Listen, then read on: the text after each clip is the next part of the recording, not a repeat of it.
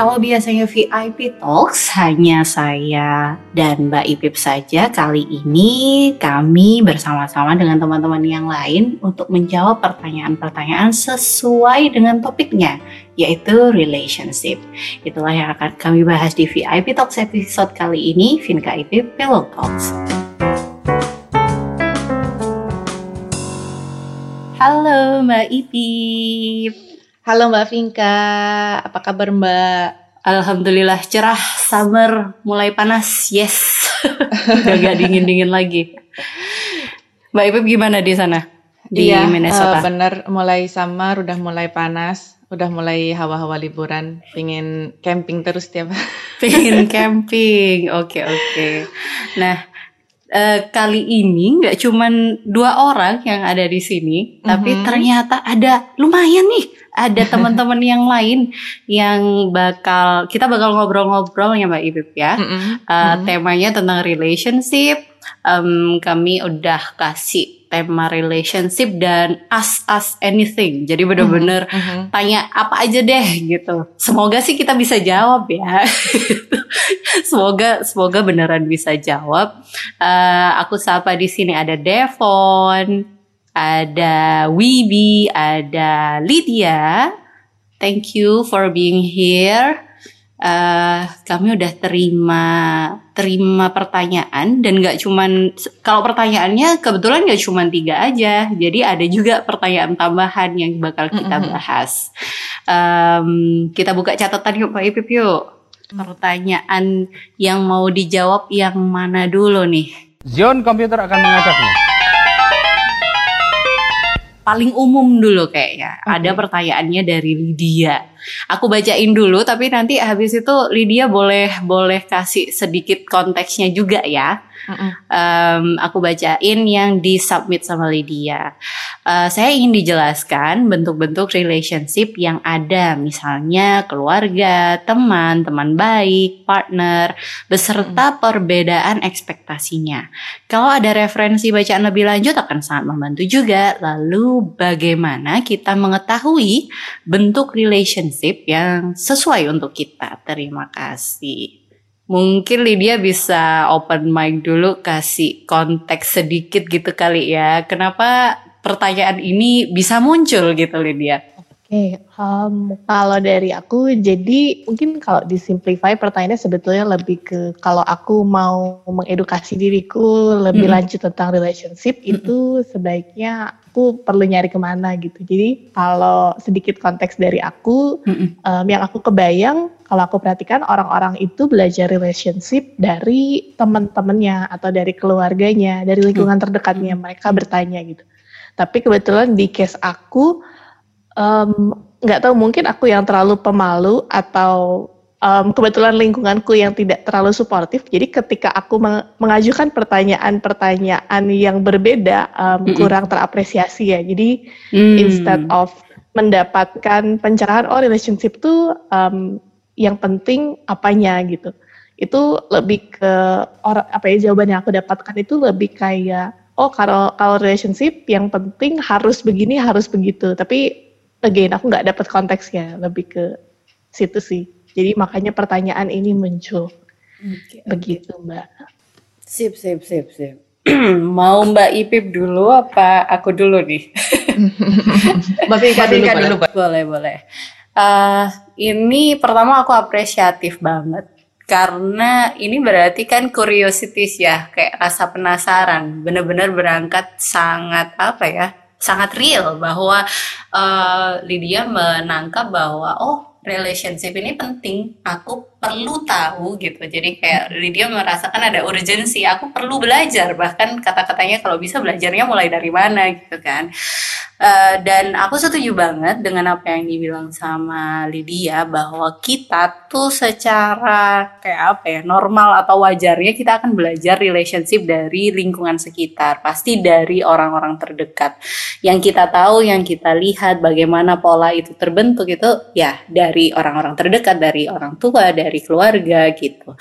Uh, apakah tidak ada cara lain? Tentu ada cara lain gitu. Tidak hanya dari situ bertanya tentang hmm, apa sih perlunya, apa sih pentingnya, dan emangnya ada macam-macam ya gitu relationship itu juga menurutku udah start yang bagus, bagus banget. Pertama kalau aku boleh sarankan uh, take notice gitu.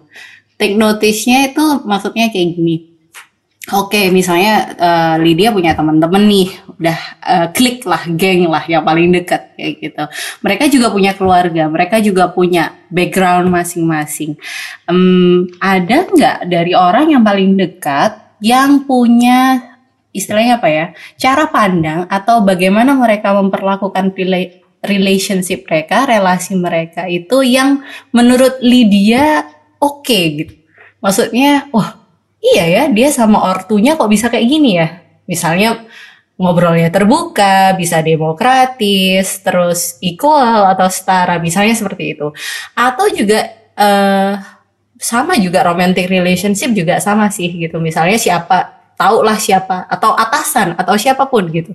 Terus uh, Lydia notice bahwa oh dia kok bisa kayak gitu ya sama pasangannya. Oh kok dia bisa uh, dia bisa saling hormat, respect atau malah the worst case kebalikannya. Kenapa dia sampai terjadi hmm, misalnya apa kekerasan ini yang yang paling paling ekstrim misalnya dia kok sampai bisa melakukan kayak gitu gitu. Dari situlah bisa menurutku kita bisa belajar. Boleh ditanyakan juga ke orangnya misalnya uh, teman yang punya punya respect dengan baik, hubungan yang baik dengan keluarganya. Uh, ada nggak kebiasaan-kebiasaan? Oh ya, aku diajari sama orang tuaku dari kecil, aku ditanyai pendapatku, misalnya seperti itu. Oh iya, ternyata orang tuaku tuh membiasakan aku untuk bertanya lebih dahulu ketika memutuskan sesuatu hal-hal seperti itu nanti pelan-pelan biasanya ketika sudah mulai tahu polanya oh itu ternyata respect oh ternyata ini bisa kemudian dicari.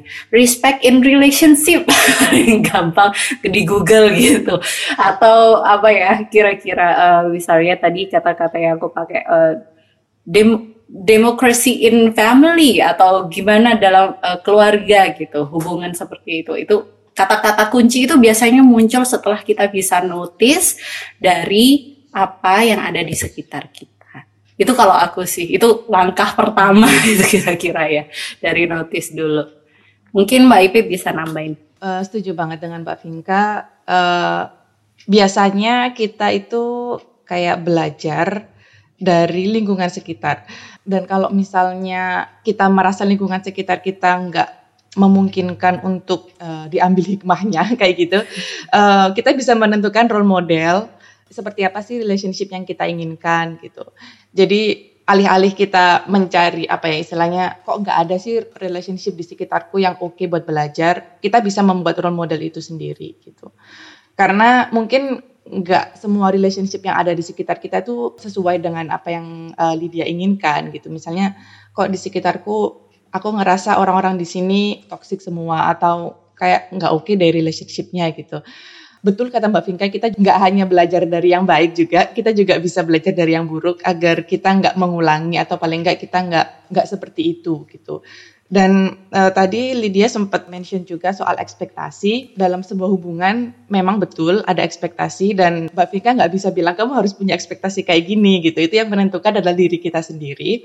Jadi Lydia tentukan sendiri apa sih ekspektasi dari relationship dengan pasangan, apa sih ekspektasi Lydia ketika Eh, hubungan Lydia dengan orang tua itu seperti apa gitu. Ekspektasi Lydia ketika memiliki partner itu seperti apa hubungannya, seperti apa batasan. Ini yang paling penting. Jadi misalnya Lydia sudah mematok kalau misalnya aku sama teman sama sahabat itu batasannya sejauh ini kamu punya apa uh, kita punya boundaries misalnya oh kalau teman uh, cuma bisa curhat tapi nggak bisa sampai uh, cipika-cipiki misalnya kayak gitu. Itu Lydia yang tentukan sendiri ekspektasinya dan tentukan sendiri boundariesnya gitu. Jadi kalau misalnya udah boundariesnya udah terlanggar itu jadi ada kayak ada alert gitu kalau oh nggak bener deh ini eh, relationshipnya kok aku sampai ngerasa boundariesku terlanggar kok nggak sesuai dengan ekspektasiku gitu. Jadi dari situ kita belajar, kita bisa evaluasi di mana sih salahnya dan aku harus kayak gimana. Itu sih dari aku. Nyambung sedikit lagi kalau tadi disebutkan tentang uh, define expectation ya. Jangan lupa disampaikan. gitu. Oh iya betul. Jadi ketika kita sudah me, ketika kita sudah set ekspektasi tapi itu tidak disampaikan, itu juga sama juga bohong mm. karena relasi tuh saling kan di uh, diedik jadi saling. Jadi kalau kita nggak bisa berharap orang lain akan tahu apa yang ada di pikiran kita. Karena nggak mungkin bisa telepati karena tidak mungkin bisa membaca pikiran. Jadi ekspektasi itu bisa disampaikan. Tentu disampaikan nggak harus pertemuan pertama terus langsung aku maunya A B C D gitu kan. Kalau gitu aku minta rumah Laksan. sawah motor mobil monas kapal hmm, pesawat manusia. Tapi kan bisa pelan pelan bisa pelan pelan ketika ketemu kita ngobrol uh, bisa juga dimulai dengan pertanyaan gitu. Uh, aku ngabisin waktu sama kamu kayak gini nggak apa-apa. Apakah ini terlalu panjang? Apakah ini ini merasa terganggu nggak? Ya misalnya itu contoh-contoh aja. Tapi uh, ekspektasi itu pelan-pelan. Oh iya nih kalau soalnya menurutku kalau aku sih seneng banget kita spend time bareng. Tapi ketika misalnya aku pas lagi sibuk di kantor, mungkin aku nggak bakal bisa gitu. Kata uh, seperti itu misalnya. Tentang prioritas tentang apa pun itu bisa diobrolin. Uh, dan baiknya memang diobrolkan gitu karena jangan sampai boundaries dan uh, ekspektasi itu di di set sedemikian rupa tapi malah orang lain yang ada di relasi tersebut malah nggak tahu. Ya sama juga bohong sih gitu. Kira-kira gitu. Gimana Lydia? Ya oke okay banget sih. Ini jawaban barusan kayak mencerahkan aku yang sedang bingung. Terima kasih banyak Mbak Inka dan Mbak Ipip. Oke oke, thank you juga pertanyaannya juga mhm. asik mm -hmm. sih untuk memulai ini pas banget. Uh, oh ya kalau teman-teman yang lain uh, ada komentar juga boleh loh, misalnya gitu, nggak harus ini juga. Uh, tapi kita bisa kalau ada yang mau mengkomentari juga kah atau merespon gitu boleh? Enggak? Oke, sip. Mantap. Kita berarti bisa ke pertanyaan yang lain.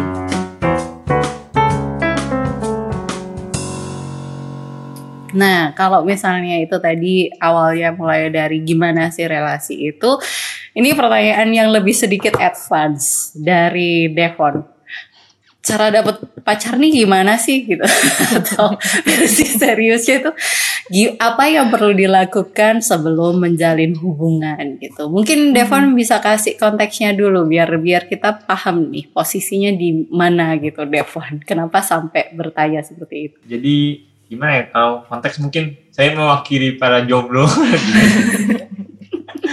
Karena kalau kelihatan kelihatannya sudah sudah punya pacar atau ber, berkeluarga di sini apa ya karena sebelum mulai relationship kan mesti tahu dulu dong apa yang mau harus disiapkan gitu kan ya. Yang pertama kalian harus siapkan sudah pasti uang teman-teman.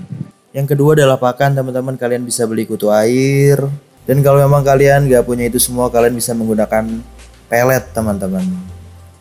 Hmm.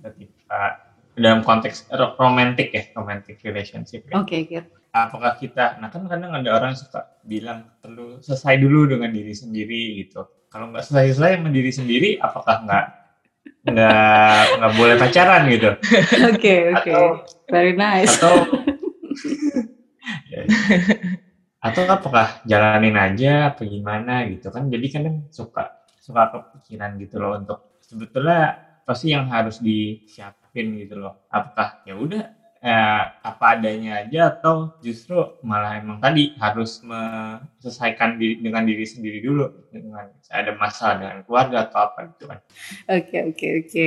Boleh tanya nggak? Ini maksudnya uh, pacar ini adalah pacar yang ya udah pacaran aja atau emang pacaran untuk serius karena biasa anak muda kan uh, aku pengen pacaran kan cuma pacar aja gitu ntar juga putus atau apakah memang ada ekspektasi lebih dari pacar ini biar biar seru kita ini sampai serius aja kali ya oke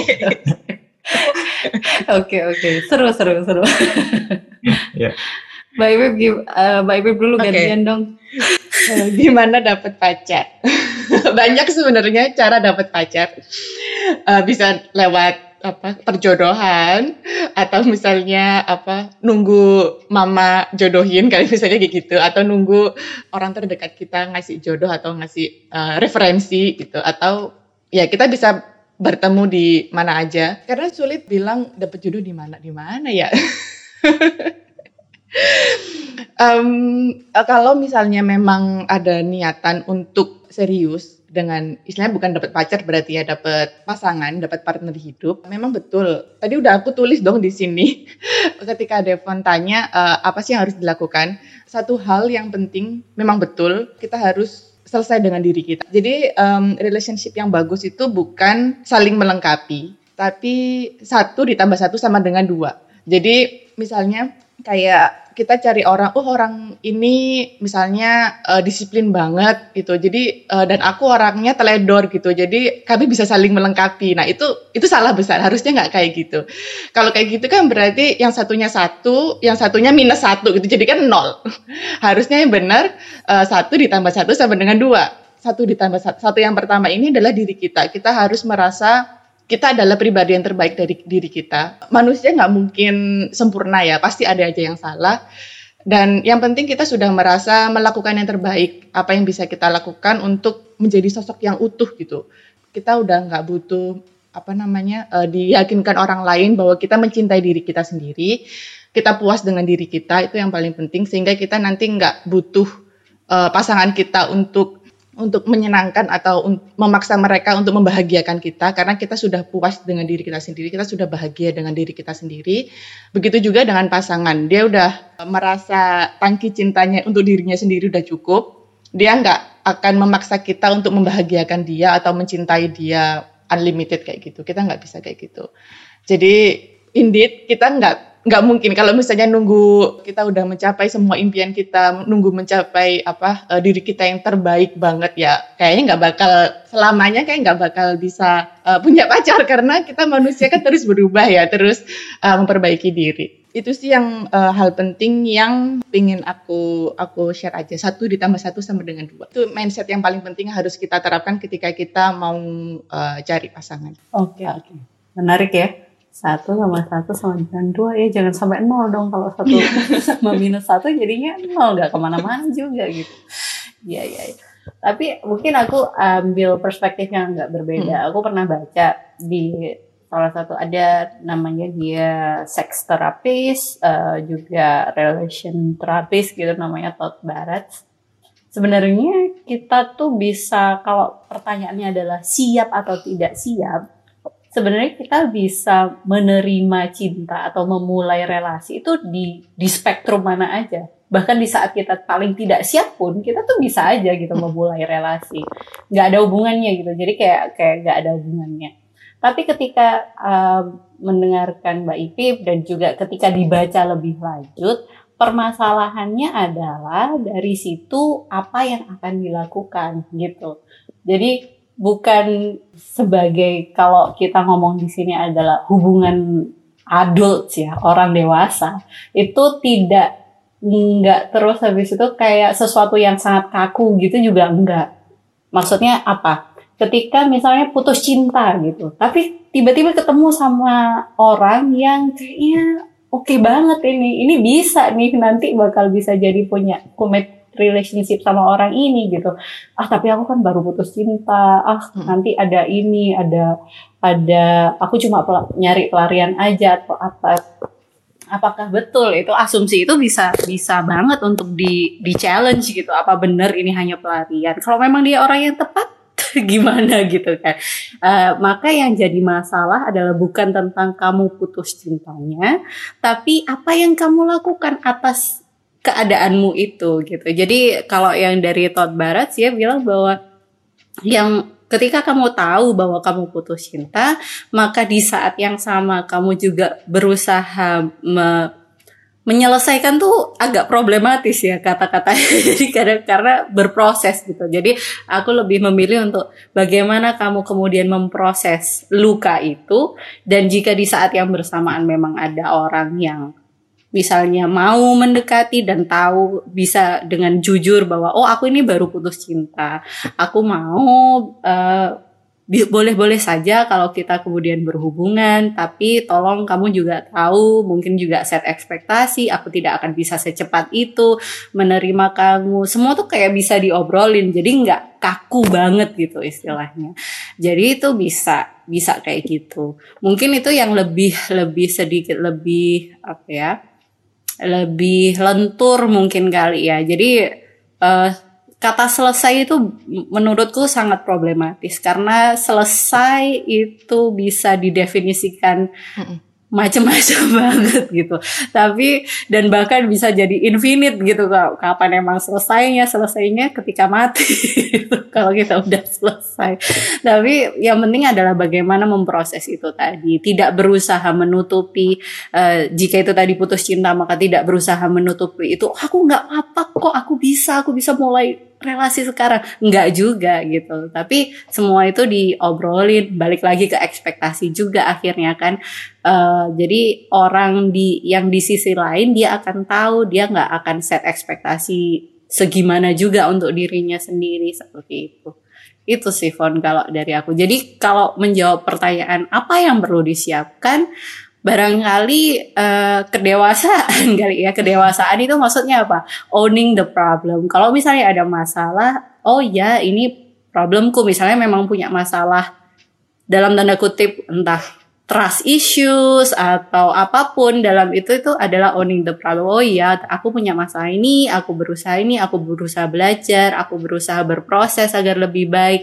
Di saat yang sama jadi ketika ada orang lain yang uh, rasanya tepat untuk diajak untuk bersama-sama memiliki committed relationship, mereka juga uh, orang dewasa juga, mereka hmm. adult juga, mereka mau uh, tahu tentang masalahmu dan juga masalah mereka sendiri gitu. Jadi berprosesnya bisa sama-sama.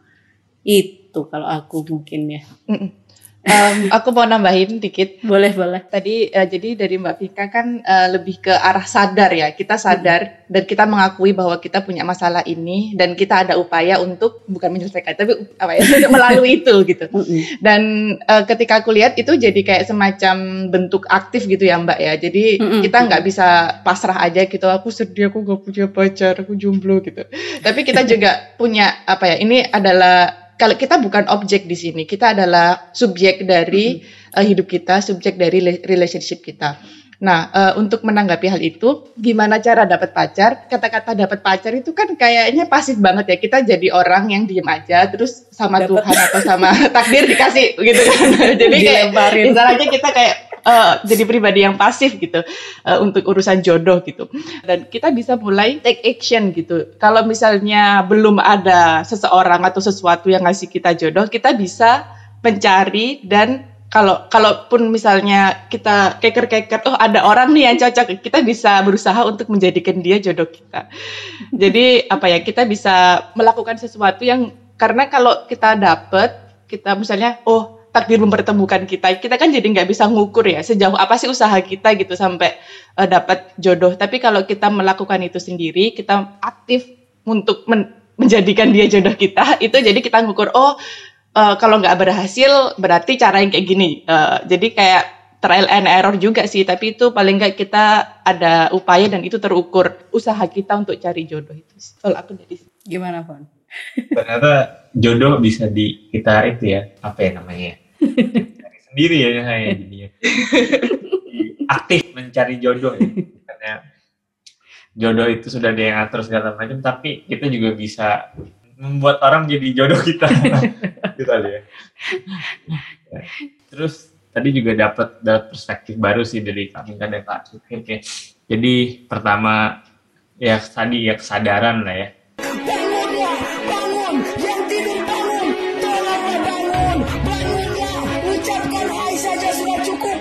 self aware kali ya dengan hmm. sadar diri dengan segala macam. Kalau misalnya udah uh, masih ada masalah ya belum bisa kita selesaikan ya ya udah mungkin jujur dengan dengan pasangan gitu kali ya. Hmm. Terus kalau tadi juga biasa kan orang yang cari pasangan yang melengkapi gitu segala macam. Ternyata uh, nggak nggak seperti itu juga gitu kali ya. tapi lebih uh, mungkin cari pasangan buat jadi edit value. Edit value. Begitu lah ya, bisa bisa bisa. Oversimplify-nya gitu. Oke oke. Okay, okay. thank you thank you kak untuk jawabannya. Oke okay. ini Wibi mau nambah ini silakan Wibi. Uh, halo halo. Uh, halo. aku pengen nambahinnya sebenarnya kayak emphasize aja sih kayaknya sebenarnya udah sama. Cuman kalau dari pengalaman dari pengalaman pribadiku kalau misalkan soal problem diri yang belum beres itu ya benar tadi satu tambah satu sama dengan dua. Bukan berarti nanti dia akan nyelesain problemnya lo ketika jadi pasangan tapi uh, ya tetap semuanya balik ke diri sendiri yang nyelesain kan. Cuman ketika misalkan berdua dalam pasangan yang dirasa hubungannya sehat itu bakal malah jadi katalis buat lo ngebantu lo ngeberesin diri lo sendirinya itu tadi jadinya. Jadi uh, dia bukan dia bukan yang sebagai alat yang kayak savior yang menyelamatkan tapi kan balik ke diri sendiri lo nya bisa lebih cepat memprosesnya lebih mudah dan jangan sampai jadi karena harus selesai sama diri sendiri itu jadi benar-benar jadi halangan buat masuk memulai itu tadi sih kalau dari menurutku gitu sih iya itu dikit lagi lagi nambahin dikit uh, katalis itu kata yang oke okay menurutku karena bayangannya mungkin orang oh kalau kalau berarti kalau ketika aku punya problem tapi aku punya pasangan aku tetap harus kerja sendiri. Eh kalian tuh boleh minta tolong gitu. Iya bo bener menyelesaikan masalah itu memang berawal dari diri sendiri tapi juga boleh minta tolong loh gitu ketika overwhelming atau apa. Kok kayaknya rasanya berat ya boleh nggak kasih masukan? Kira-kira uh, apa? Nah di situlah pasangan itu, di situlah partner itu menjadi luar biasa penting. Dan kenapa bisa jadi katalis? Karena kemudian oh bisa kasih pandangan yang di luar dari perspektif kita. Bahkan yang lebih ini udah ayo aku antar yuk ke sini. Kayaknya lebih cepet kayak gitu. Jadi itulah katalisnya bentuknya seperti itu. Mungkin realnya biar kebayang gitu teman-teman kayak hmm. apa sih gitu. Oke. Okay, oke. okay. Seneng deh, seneng deh, mantap mantap. Kita bisa ke pertanyaan selanjutnya. Nah ini dari Wibi nih.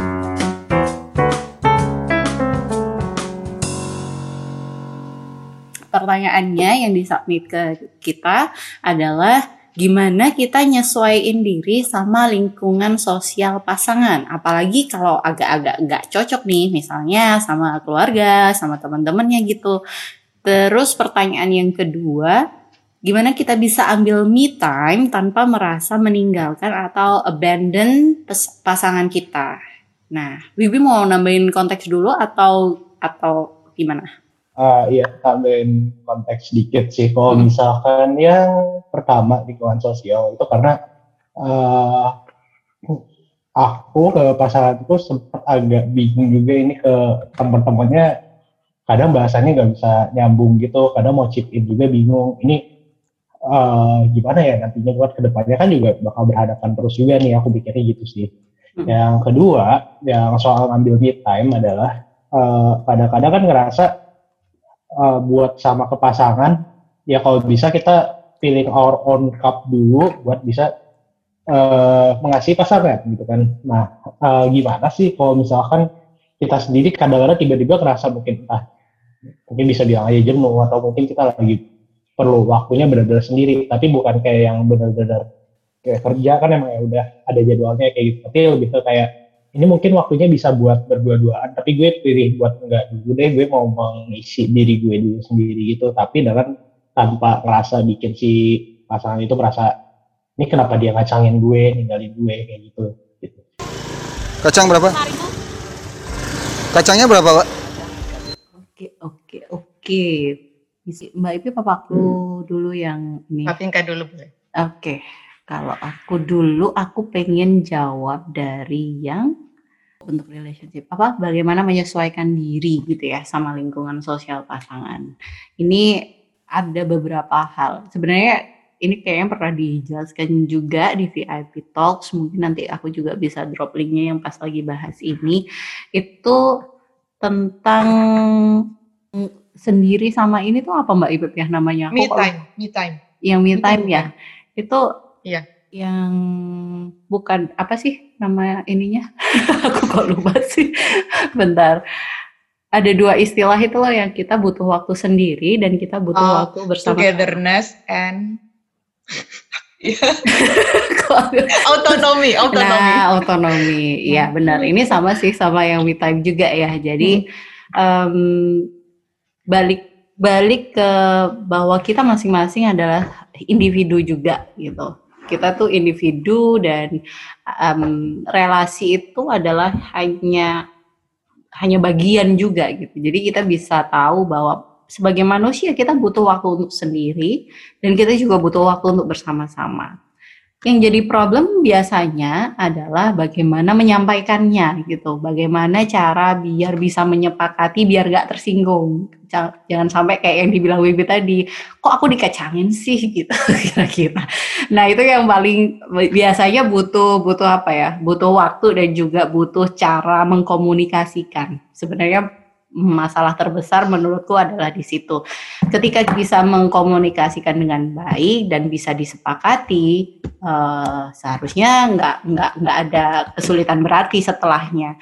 Tapi berarti ba- pertanyaannya adalah bagaimana mengkomunikasikannya seperti itu. Nah kalau aku ini balik ke bagaimana masing-masing ya keterbukaan terus habis itu memang terbiasa ngobrolnya kayak gimana gitu. Kalau di budaya timur memang itu cukup cukup agak-agak kadang-kadang challenging juga. Eh, tapi kalau memang udah terbiasa jujur eh, menurutku nggak nggak nggak jadi masalah berarti. Kalau yang Wibi aku aku agak penasarannya adalah apa yang membuat Wibi sulit untuk mengkomunikasikannya? Menurut Wibi apa masalah yang susah? Kalau kejadiannya mungkin kayak langsung ke kejadiannya adalah aku ngerasanya kalau ketika aku emang lagi uh, butuh me time bener-bener kayak konteksnya dia cuma kayak perlu me time aja nih kayak have fun sendiri dulu gitu dianya malah jadi kepikiran ke mana-mana kayak apa jajan nanti malah mikirnya emang Wibi lagi disengage atau yang kayak gimana padahal aku rasanya emang butuh taken as it is what it is gitu kayak ya udah aku lagi butuh buat have fun dulu sendiri nanti ketika nanti udah beres have fun ya aku juga bisa balik malah lebih ya gitu bisa feeling your up juga gitu Kira-kira bisa ngasih eh, perkiraan waktu nggak? Maksudnya kayak gini, em, udah udah udah mendefinisikan waktunya. Jadi kira-kira eh, aku pengen pengen keluar nih, eh, kayaknya se- sehari off gitu mau ke mana Hmm. gitu.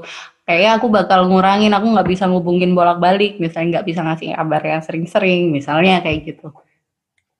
Itu, Hmm. it, but it's still, but is it still problematic gitu? Apakah itu masih masih agak sulit juga? kemarin udah enggak sih cuman kalau secara batas waktu enggak cuman lebih ke di satu sisi akunya worry juga ini apakah nanti dia malah isinya kepikiran atau enggak gitu sih Oke, oke, oke. Eh, ya mungkin pada pada kutip kan soalnya bucin ya. Ya kalau kalau menurutku eh, itu jadi faktor-faktor yang penting ketika me- mengkomunikasikan tentang me time, tentang waktu sendiri, satu waktu gitu. Jadi kalau bisa bikin komitmennya gitu. Misalnya eh, kalau aku pribadi misalnya contoh yang sering aku lakukan, oh aku ini nanti bakal jalan, nggak nggak bisa sering cek HP. Jadi kalau ini telepon aja, kalau penting tinggal telepon misalnya kayak gitu. Jadi eh, nggak mm, istilahnya nggak bener-bener lost kontak, tapi tahu juga pasangan ketika penting dia ada cara untuk menghubungiku misalnya seperti itu Hmm. itu. Jadi eh, itu membantu untuk memberikan clarity, memberikan kejelasan bahwa aku tidak out of reach gitu, nggak bener-bener kayak kamu tuh nggak bisa ngubungin aku sama sekali, bisa bisa gitu. Tapi ya itu tadi kasih channelnya gitu istilahnya. Dan waktu itu juga penting. Kayaknya aku bakal habisin sehari eh, setengah hari deh gitu. Nah, ketik misalnya kalau sudah committed relationship kayak aku, ada Hayu misalnya ada anakku gitu, maka yang kewajibanku untuk Hayu juga udah ku selesaikan juga gitu.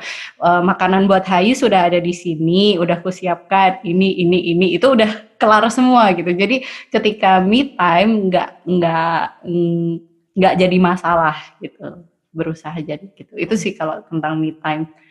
Mbak Ipe mungkin mau uh, nanyain dulu. Aku sebelum menjawab uh, boleh pertanyaan. uh, itu uh, pasangan Wibi sudah pernah diajak untuk tahu me time-nya ngapain? Oh, udah sih, ya. Udah, udah. Uh, jadi ketika paling enggak ketika pasangan tahu apa yang kita lakukan ketika me time, at least dia bisa membayangkan, oh me time-nya kayak gini, oh dia di sini sama siapa aja, dia ke mana dan seberapa lama gitu. Paling nggak dia udah ada bayangan gitu. Kalau misalnya tidak memungkinkan ngajak dia ke tempat itu atau ketika untuk kita meeting, me time, bisa kita kenalkan gitu. Kayak misalnya suamiku itu suka nonton kartun, suka nonton anime gitu. Aku aku suka nonton cuman nggak nggak gitu ngikutin gitu. Jadi dia ngasih tahu aku misalnya oh ini loh tentang ini ceritanya kayak gini gini gini gini gini gitu. Ya walaupun aku dengerinnya mm, gitu. Paling nggak aku tahu apa yang dia tonton, uh, genrenya apa. Jadi ketika dia ketika dia lagi nonton itu aku bisa empati gitu. Oh dia sedang me time gitu. Aku tahu apa yang dia lakukan walaupun aku nggak lihat, walaupun aku lagi ngapain gitu itu menurutku hal hal yang uh, penting juga untuk kita apa ya, komunikasikan itu tadi gitu. Jadi nggak hanya komunikasikan aku mau melakukan ini di sini gitu berapa jam. Mungkin untuk apa ya untuk untuk istilahnya merayu agar dia lebih uh, apa lebih fleksibel gitu uh, uh, lebih baik kita juga mengenalkan apa yang kita lakukan juga ke dia gitu. Ya nggak harus dia suka juga apa yang kita lakukan nggak harus. Yang penting dia well informed gitu. Jadi untuk mengurangi apa ya namanya uh, kecurigaan atau perasaan nggak enak atau uh, kayak gimana gitu. Dan itu mungkin juga bisa untuk menjawab pertanyaan selanjutnya tentang apa gimana caranya uh, agar bisa lebih blended gitu menyatu dengan keluarga atau lingkungan sosial pasangan. Jawabanku sebenarnya sederhananya kita nggak harus bisa blended dengan uh, dengan semua orang atau dengan semua circle uh, pasangan kita. Itu jawabanku. Jadi yang yang paling uh, yang paling sederhana. Cuma sebagai orang Indonesia kita nggak bisa kayak gitu. Kita sulit uh, apalagi kalau uh, circle terdekat kayak keluarga atau misalnya teman dekatnya kalau kita nggak kalau perasaannya kan gimana gitu sebagai orang Indonesia emang gak sulit. Cuman peran pasangan itu penting banget di situ juga. Jadi bukan hanya kita yang berusaha untuk apa ya me, menyatukan diri dengan circle mereka tapi gimana cara kita bisa mengkomunikasikan dengan pasangan gimana caranya dia memperkenalkan kita ke circle-nya gitu. Jadi kalau misalnya kita ngerasa kayak di situ jadi outlier apa outsider gitu kan kita nggak tahu mau urun obrol apa nih gitu. Uh, jadi pasangan bisa kayak jadi bridging gitu loh Oh, kalau misalnya menurut kamu gimana? Misalnya pasangannya ada bridgingnya kayak gitu, jadi kita bisa chip in, bisa ikutan ngobrol gitu. Itu sih yang um, karena sebagai outsider emang kalau misalnya kita nggak cocok ya emang kita sulit untuk menyesuaikan diri gitu. Jadi di situ di situlah kita minta bantuan pasangan. Gimana sih aku masuk? Kamu kan orang dalam, masukin dong gitu. Bisa diatur. Wani Piro uh, gimana caranya agar uh, kita bisa blended sama orang-orang terdekat. Aku tuh tarik banget dan menyepakati banget bahwa kita tuh nggak harus blended, nggak ada yang harus gitu. Karena uh, semua tuh opsional gitu. Nah, tapi ada derajatnya gitu. Jadi uh. ini balik lagi ke uh, mungkin sama pasangan juga. Hmm, bisa dimulai dengan pertanyaan. Maksudnya misalnya apa yang apa yang Wibi tadi bilang bahwa oh tulis mungkin ya submit gitu. Misalnya nggak cocok sama keluarga atau teman-temannya gitu. Uh, bisa nggak cocoknya apa? Itu berusaha berusaha kamu clearkan dulu juga sama diri kamu sendiri. Misalnya nih ya nggak cocok karena tantenya tuh suka ngegosipin gitu. Jadi kamu orang yang misalnya nih contohnya kalau oh aku nggak suka gosip memang orangnya. Hmm, nggak perlu ngomong langsung bahwa kayak aku nggak suka sih tante kamu kok gosip aja mulu, gosip mulu gitu. Nggak nggak perlu gitu. Oh uh, boleh ini eh tante ini emang emang suka ya ngobrol ngobrol kayak gitu ya ngomongin orang gitu. Gitu sambil agak bercanda dan dibikin light aja gitu. Terus oh itu sih bisa jadi ternyata ada konteks di sekitarnya gitu. Oh iya soalnya dulu kebiasaan kerjanya tuh di sini bla bla bla misalnya kayak gitu. Oh gitu. Bisa jadi nanti pasangan akan merespon juga. Kenapa gitu? Kenapa? Apa apa nggak nyaman atau apa? Ya agak gimana aja gitu mendengar kayak gitu misalnya.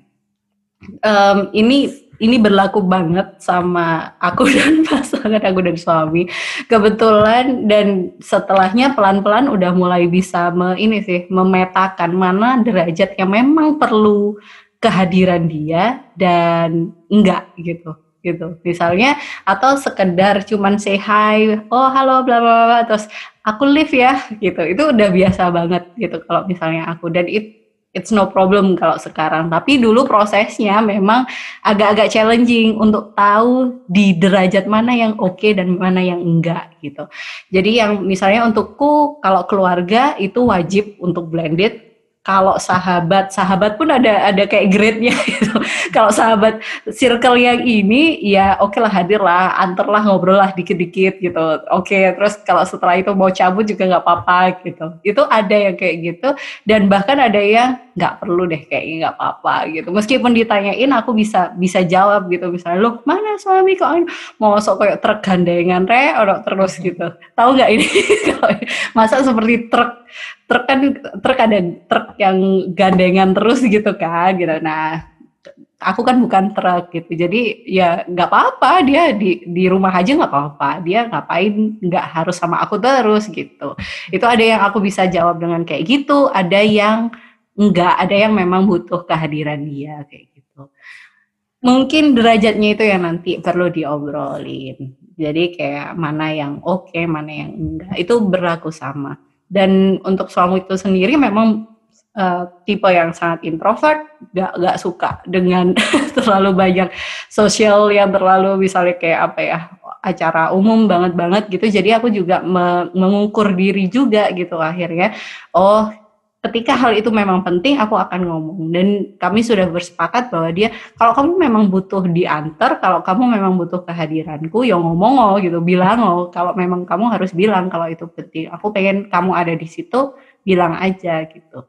Nah eh, perjalanan menuju itu mungkin ya Bapak Wibi. Bisa bisa clear yang mana yang perlu memang kehadiran mana yang tidak itu pelan-pelan. Nggak perlu nggak perlu langsung kayak jerek gitu sih. Maksudnya harus tahu wah ini siapa yang perlu dan enggak gitu. Nggak juga sih. Gimana Wibi? Ada ada yang kurang ngeh nggak? Ada yang kurang dimengerti nggak? Atau ada pertanyaan udah. kan? udah cukup pas. Cuma ya ya udah cukup pas sama rasanya ya. Tadi kayak uh, soal yang tadi uh, ngambil waktu me time mungkin karena logisamanya ya mirip kayak kalau kita mau cuti kerja juga yang harus sudah beres semuanya diinformasiin juga ngasih proposal cutinya ke mana gitu berapa hari.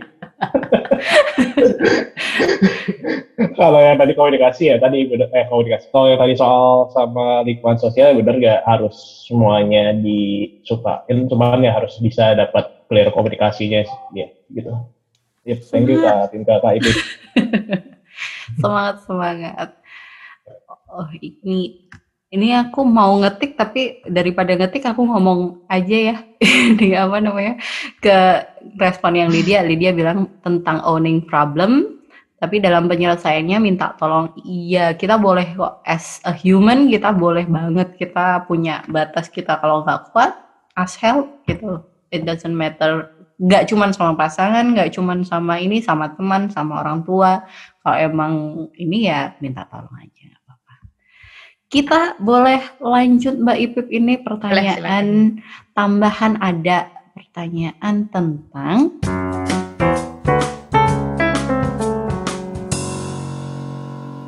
Hmm, ini udah ke pernikahan nih.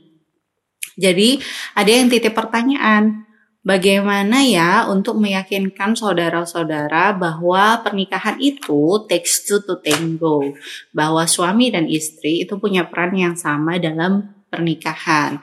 Konteksnya nih Mbak Ipip tadi titipannya tuh ini karena beliau yang um, memberikan pertanyaan ini itu melihat masih ada ketimpangan gitu antara peran perempuan dan laki-laki dalam pernikahan yang ia temui di lingkungan sekitar terutama di Indonesia. Jadi kayak uh, baik powernya, baik kewajibannya, baik tugas-tugasnya itu kayak nggak seimbang gitu Mbak Ipip. Masih ada hmm, apa ya? Ya itu tadi ya inequality. Jadi ketidaksetaraan di situ. Jadi gimana caranya untuk ke saudara-saudara apalagi yang terutama yang belum nikah nih atau apa bener nih ini udah orang cowok ini atau uh, orang yang mau kamu nikahin ini apakah dia bisa bersama-sama uh, menjadi partner gitu kira-kira berat ya mbak ini pertanyaan aku mikir nah ya. karena uh, aku bilang berat karena cangkupannya orang lain, mestinya seseorang di luar kita kan, saudara, orang teman-teman yang di sekitar kita gitu.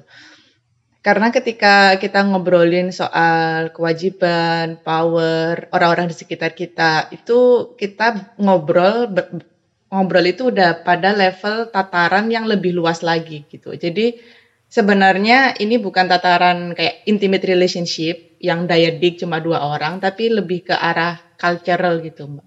Hmm, I see, I see, I see. Uh, karena uh, apa ya, apa power dynamic yang enggak apa yang enggak seimbang tadi itu dilanggengkan juga dengan kebudayaan dan kepercayaan masyarakat sekitar kan. Itulah kenapa uh, yang merasa kayak gitu nggak cuma satu orang aja, ada beberapa orang di sekitar kita yang juga merasakan hal yang sama, juga berpikir hal yang sama bahwa laki-laki itu dalam keluarga itu raja banget lah. Dia boleh nggak ngapa-ngapain, dia berhak untuk dilayani oleh istri gitu. Itu adalah kalau menurutku itu udah berada di tataran yang apa ya sosial gitu karena udah melibatkan apa namanya uh, banyak orang dan berbagai level uh, kehidupan gitu. Jadi aku mungkin akan jawabnya dari level itu dulu, mm -hmm. baru nanti kita agak agak lebih spesifik lagi. Emang sulit aku bilang sulit karena kita sebagai individu ya, kita sebagai individu itu akan sulit untuk uh, mengubah sekitar kita. Bukan berarti nggak mungkin, akan emang agak agak, agak challenge gitu. Dan kita nggak bisa sendiri, kita harus merangkul orang, kita harus apa ya bersama-sama untuk membuat gelombang perubahan itu gitu. Dan kalau dari kalau begitu biasanya hal yang paling mudah yang bisa kita lakukan adalah memberi contoh ke diri kita. Maksudnya ketika kita sudah mencapai kesadaran, oh ternyata pernikahan itu nggak harus suaminya doang yang jadi raja kok gitu. Kita sama-sama melayani sebagai pasangan suami istri, kita sama-sama mencintai, kita sama-sama melakukan sesuatu untuk membahagiakan atau karena kita mencintai dia, kita melakukan sesuatu dan kita senang gitu, kita melayani dia. Itu berlaku untuk kedua belah pihak gitu. Pertama, hal pertama yang bisa kita lakukan adalah itu memberi contoh uh, orang-orang sekitar kita. Uh, yang kedua kita bisa berdasarkan pengalaman kita ya, kita bisa ngobrol sama orang terdekat kita misalnya nggak nggak harus kamu kayak aku dong kayak gini nggak harus kayak gitu. Karena itu kan akan apa ya, bias gitu kan bias kok. Kayak gitu gitu. Kita bisa istilahnya yang bisa kita lakukan hanya sebatas ngasih tahu hubungan yang baik itu yang nggak menyengsarakan kita sebagai perempuan. Yang har yang paling nggak kita harus apa ya kita harus bahagia paling nggak dalam hubungan itu. Kita harus berkembang di situ. Kalau misalnya kita nggak berkembang kita nggak jadi manusia lebih baik dan kita kok rasanya kok apa ya namanya merana terus kita kok ngerasanya nggak berkembang di hubungan itu gitu. Jadi kita harus evaluasi. Kita hanya bisa ngomong itu ke orang-orang. Karena sebenarnya kita nggak bisa maksain juga kan karena dia sendiri yang milih pasangannya dia yang menjalani kehidupannya gitu emang sulit dan emang butuh waktu yang lama, tapi bukan berarti nggak bisa. Kita bisa mulai dari diri sendiri dulu. Oke okay, oke. Okay. Kalau aku hmm, lebih ke, aku setuju banget bahwa hal yang paling impactful adalah memberi contoh. Dan memberi contoh itu berarti kita juga sepenuh hati menjalankannya juga gitu kan. Jadi nggak nggak cuman ngecap kalau orang bilang itu nggak cuman ngomong aja gitu. Tapi pasti hal yang real itu sedikit banyak akan akan apa triggering akan menggelitik gitu kira-kira. Oh iya ya kalau enggak kita bisa mulai diskusi. Jadi aku suka dengan bagaimana jika dimulai dengan bertanya gitu. Jadi bukan bukan kita ngasih tahu menggurui tapi dengan bertanya. Uh, ngebahas misalnya tokoh atau tokoh atau siapa ya yang bisa dijadiin role model yang bisa oh mereka ternyata saling ya gitu. Kita nggak tahu skopnya, maksudnya uh, skup pengetahuannya seperti apa. Misalnya contoh yang paling mungkin umum mungkin umum itu bisa kayak misalnya siapa ya? Misalnya kayak dulu almarhum Pak Habibie sama Bu Ainun misalnya kayak gitu. Wah ternyata sambil lihat film atau gimana, udah pernah nonton film ini enggak? Ternyata seru ya gitu. Ternyata uh, suami istri tuh bisa ngobrol, bisa diskusi kayak gitu gitu. Oh ternyata keren banget ya Bu Ainun tuh uh, dia mengambil komitmen seperti itu dengan sadar gitu, dengan dengan uh, menjadi ibu rumah tangga itu ternyata betul-betul pilihan beliau gitu. Padahal ada opsi ABC yang dihadapi kayak gitu. Misalnya mulai dari ngobrolin itu orang yang lain. Jadi bukan aku gitu. Jadi caranya kan bukan aku tapi wah ini loh ada contoh seperti ini gitu. Jadi itu kayak hal-hal yang subtle aja gitu. Terus baru mungkin juga hal-hal yang ada di sekitar kita, misalnya ada kita punya tetangga, kita punya saudara, kita punya apa yang nggak perlu sempurna, but at least much better gitu kayak lebih lebih lebih nggak nggak timpang gitu power dynamicnya mungkin yang sama-sama bekerja atau mungkin yang sama-sama kayak gimana ya yang menunjukkan kerjasama antara suami istri itu juga bisa di emphasize eh Bu RT tuh ter kok keren ya dia sama Pak RT bisa bisa misalnya bangun usaha sama-sama kayak gitu. Mm. Itu kan sebenarnya nggak nggak mengajari bahwa oh power dinamika power antar pasangan itu harus seperti ini. Tapi itu hal yang real bisa kita lihat oh ternyata uh, yang bekerja sama pasangan yang bekerja sama itu bakal oke okay, gitu ada ada contohnya ada hal yang real. Mungkin itu yang bisa aku kepikir juga sih gitu. Jadi lebih lebih langsung uh, pakai contoh gitu. Jadi nggak harus ngomongin tentang kita juga, nggak harus ngomongin pribadi dan nggak harus mengguru gitu. Mbak. Iya. Aku mau nambahin juga Mbak tadi kepikiran, mm -hmm. baru kepikiran, belum lupa. Uh, tadi si penanya sempat mention juga ada temennya yang dalam tanda kutip mau nggak mau harus terima laki-laki ini walaupun laki-laki ini kayaknya punya bibit-bibit power dynamic yang nggak setara gitu kan karena hmm. misalnya udah dikejar umur umur ya maksudnya udah udah yeah. merasa sudah waktunya menikah jadi mau nggak mau harus menerima laki-laki ini mm-hmm. uh, itu juga balik lagi itu juga salah satu apa ya uh, itu bukan tanggung jawab satu orang itu tanggung jawab satu desa satu apa society gitu bahwa ada seorang perempuan yang dia di usianya 30 tahun dia merasa dirinya harus segera menikah. Nah itu yang bisa kita lakukan juga adalah kita nggak ikut melanggengkan hal itu. Kita alih-alih untuk melanggengkan iya kamu udah 30 tahun atau kayak gini atau kayak gimana kita bisa mulai empower dia gitu bahwa usia 30 tahun 35 tahun, 40 tahun nggak masalah kalau nggak menikah gitu. Asalkan karena kamu misalnya kamu nggak apa-apa nggak menikah kan kamu udah punya usaha sendiri gitu. Kan kamu pengen lanjutin sekolah lagi misalnya atau kamu pengen katanya kamu pengen buka bisnis baru gitu. Jadi nggak apa-apa kamu tekuni itu dulu misalnya kayak gitu. Jadi yang bisa kita lakukan selain memberi contoh adalah berhenti untuk melanggengkan nilai-nilai yang ada dalam masyarakat. Atau ya mungkin kita adalah bagian bagian yang melanggengkan itu karena tanpa sadar ya karena kita kayak udah blended banget dengan culture atau apa uh, kebudayaan di masyarakat sekitar kita. Dan ya ketika kita udah mulai sampai pada kesadaran itu lebih baik kita untuk memutus rantai yang sudah apa namanya melanggengkan nilai-nilai yang mendukung uh, power dynamic yang tidak setara itu tadi. Ya sih kalau kita kita juga turut ya bahaya juga sih.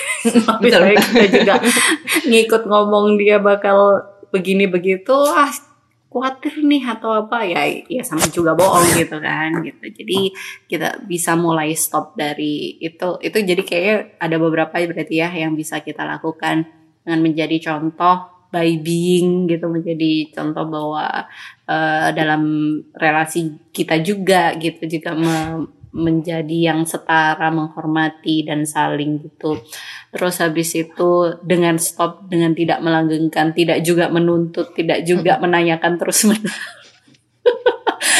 biasanya jadi kita bisa loh apa namanya communication starter tuh kita nggak harus kapan nikah gitu. Itu itu bukan bukan pertanyaan yang betul tuh.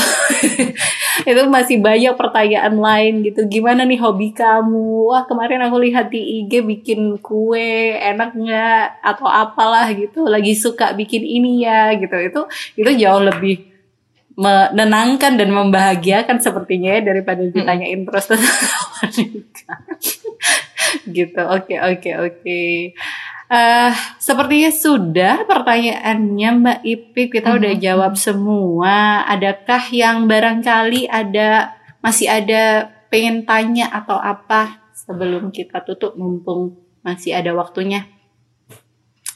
Baik, boleh Lydia, boleh Wibi, boleh Devon. Oh, Devon udah udah kasih tanda. sudah jelas, sudah jelas. Kalau ada pertanyaan boleh eh, sebagai penutup. Mbak Ipi mungkin ada yang mau tanya malah sama teman-teman. Barangkali.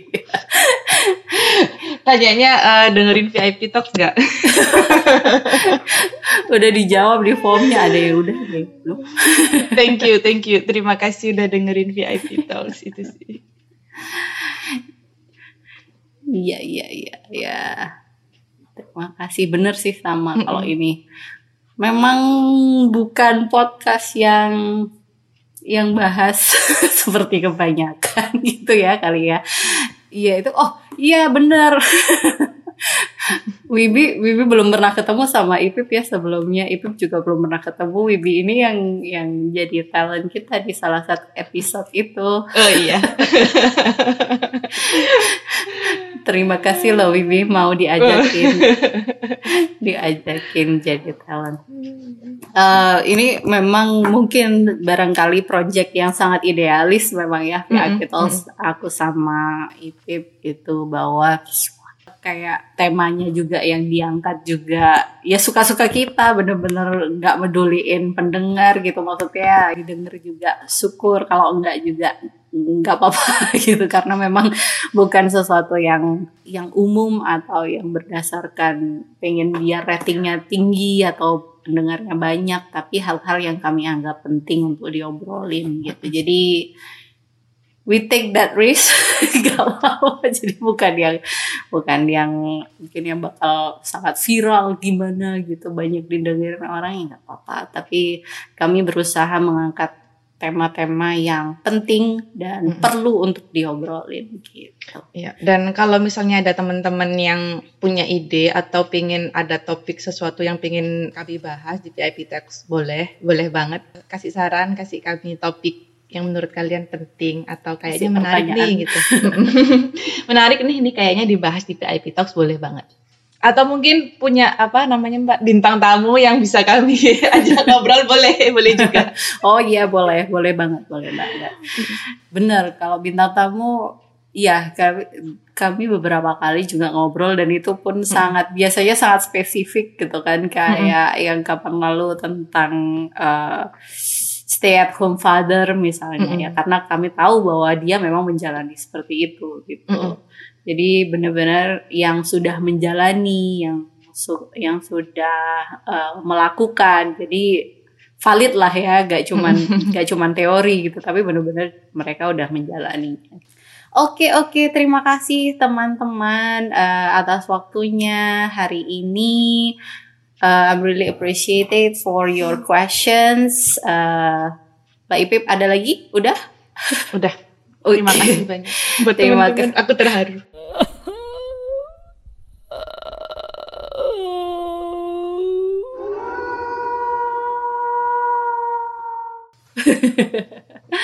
Terima kasih, terima kasih. Aku tutup dulu. Sampai jumpa, sampai ketemu di episode VIP Talk selanjutnya. Bye bye. Música